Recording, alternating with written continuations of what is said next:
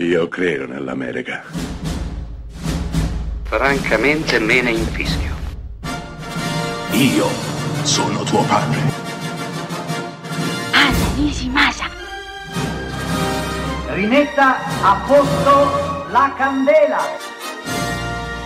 Rosa bella.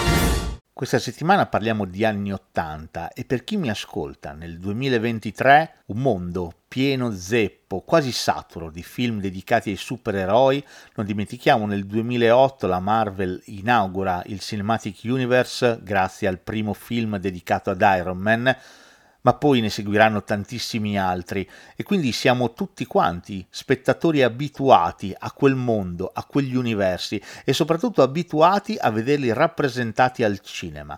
Ma nel 1989 il primo film dedicato a Batman, diretto da Tim Burton e interpretato da Jack Nicholson e Michael Keaton, fu una vera e propria rivoluzione.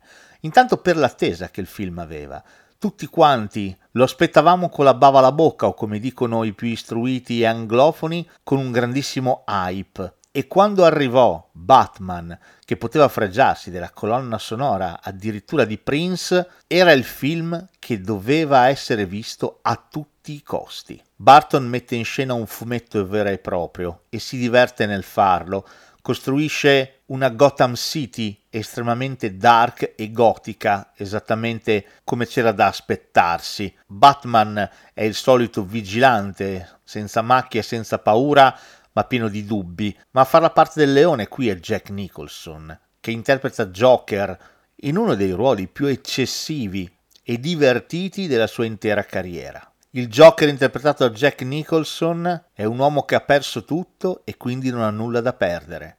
È insolitamente crudele e ha deciso di conquistare, di prendersi tutto, ma ha deciso di farlo con il sorriso sulle labbra. Un sorriso che non può togliersi in nessun modo. Ecco che per reazione ha deciso di imporre lo stesso ghigno malefico a tutti quanti gli abitanti di Gotham. Batman è tutto qui, la sfida più vecchia del mondo tra bene e male, presa di peso da un fumetto celeberrimo e finalmente portata al cinema con un grande budget grazie a un grande regista. Il film ovviamente venne adorato da tutti quanti e inaugurò una serie di film che continuano ancora oggi.